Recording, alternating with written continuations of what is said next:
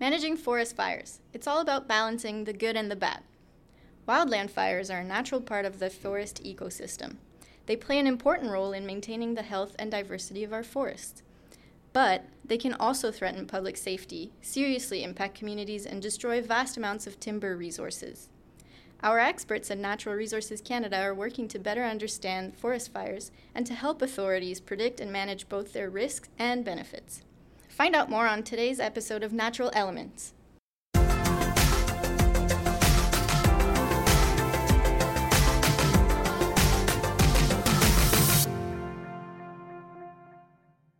This is Natural Elements, and I'm your host, Anne Sophie Alary.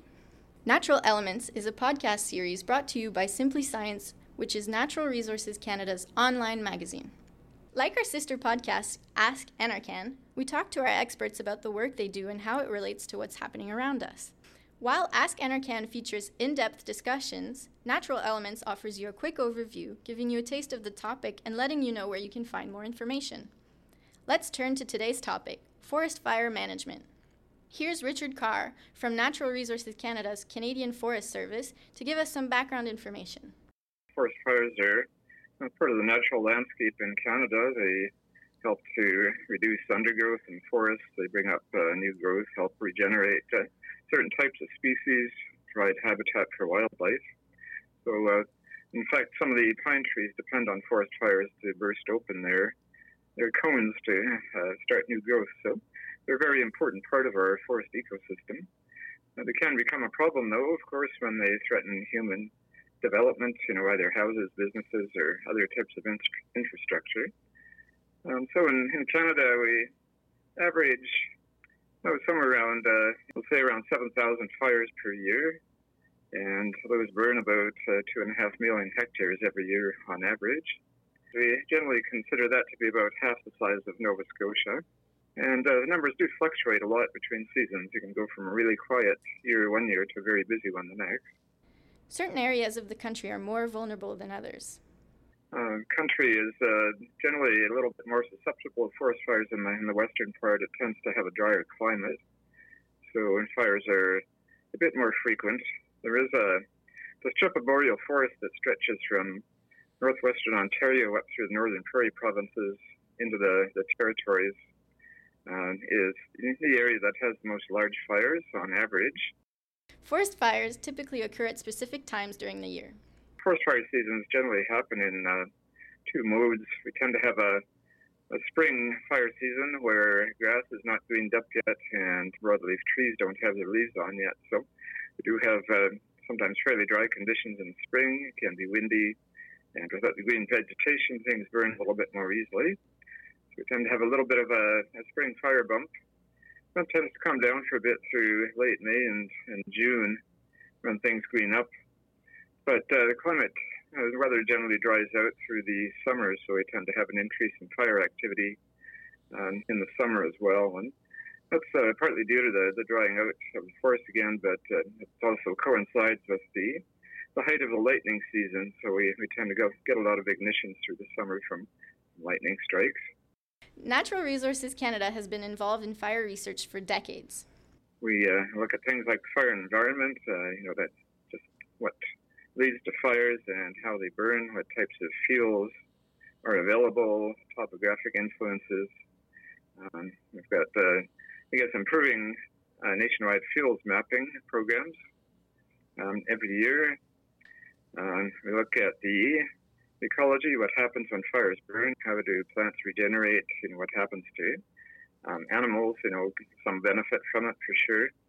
Uh, so I've got that type of research going on. Um, just looking at the conditions that lead to forest fires, uh, atmospheric conditions as well.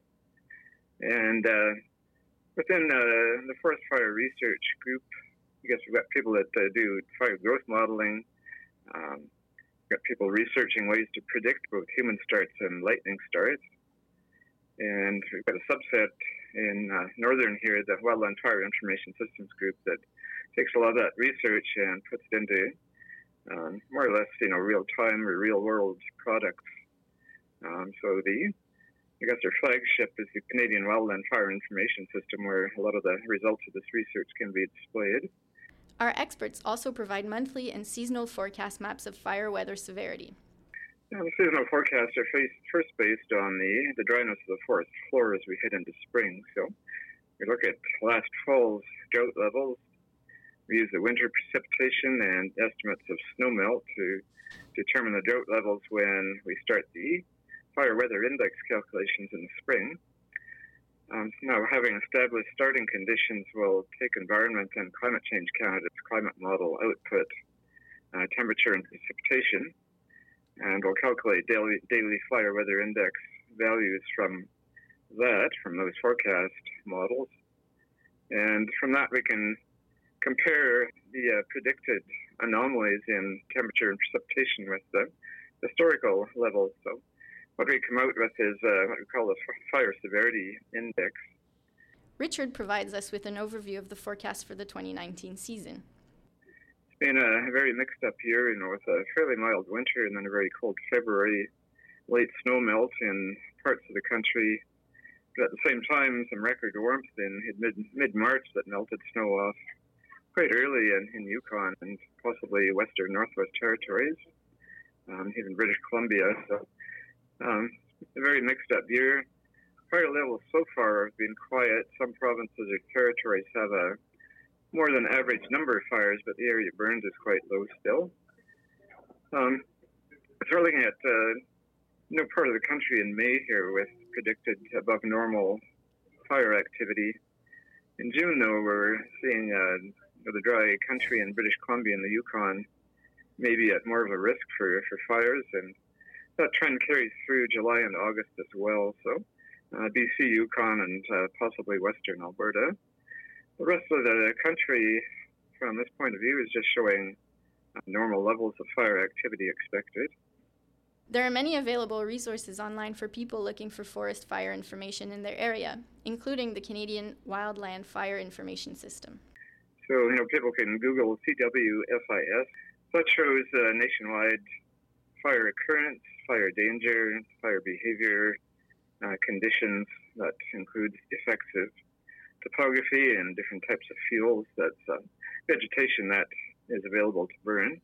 We have our seasonal forecasts on there. Um, all the provinces have a fire management website of some sort, so you know, to encourage people to look up their provincial fire, wildland fire website, be familiar with it, be familiar with any call-in numbers that they can use to report forest fires.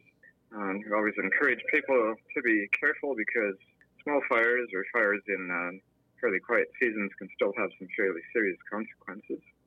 If you live in an area that's vulnerable to forest fires, or if you're interested in learning more about them, check out the links in the episode description. If you don't want to miss future episodes of Natural Elements or its sister podcast, Ask NRCan, subscribe to the Simply Science podcast channel. If you want to learn more about the fascinating scientific work that we do at Natural Resources Canada, check out our Simply Science website for in depth articles and also our Simply Science YouTube channel to see our experts at work. You can find the links in the episode description as well. Thanks everyone for listening. We'll see you next month with a brand new episode.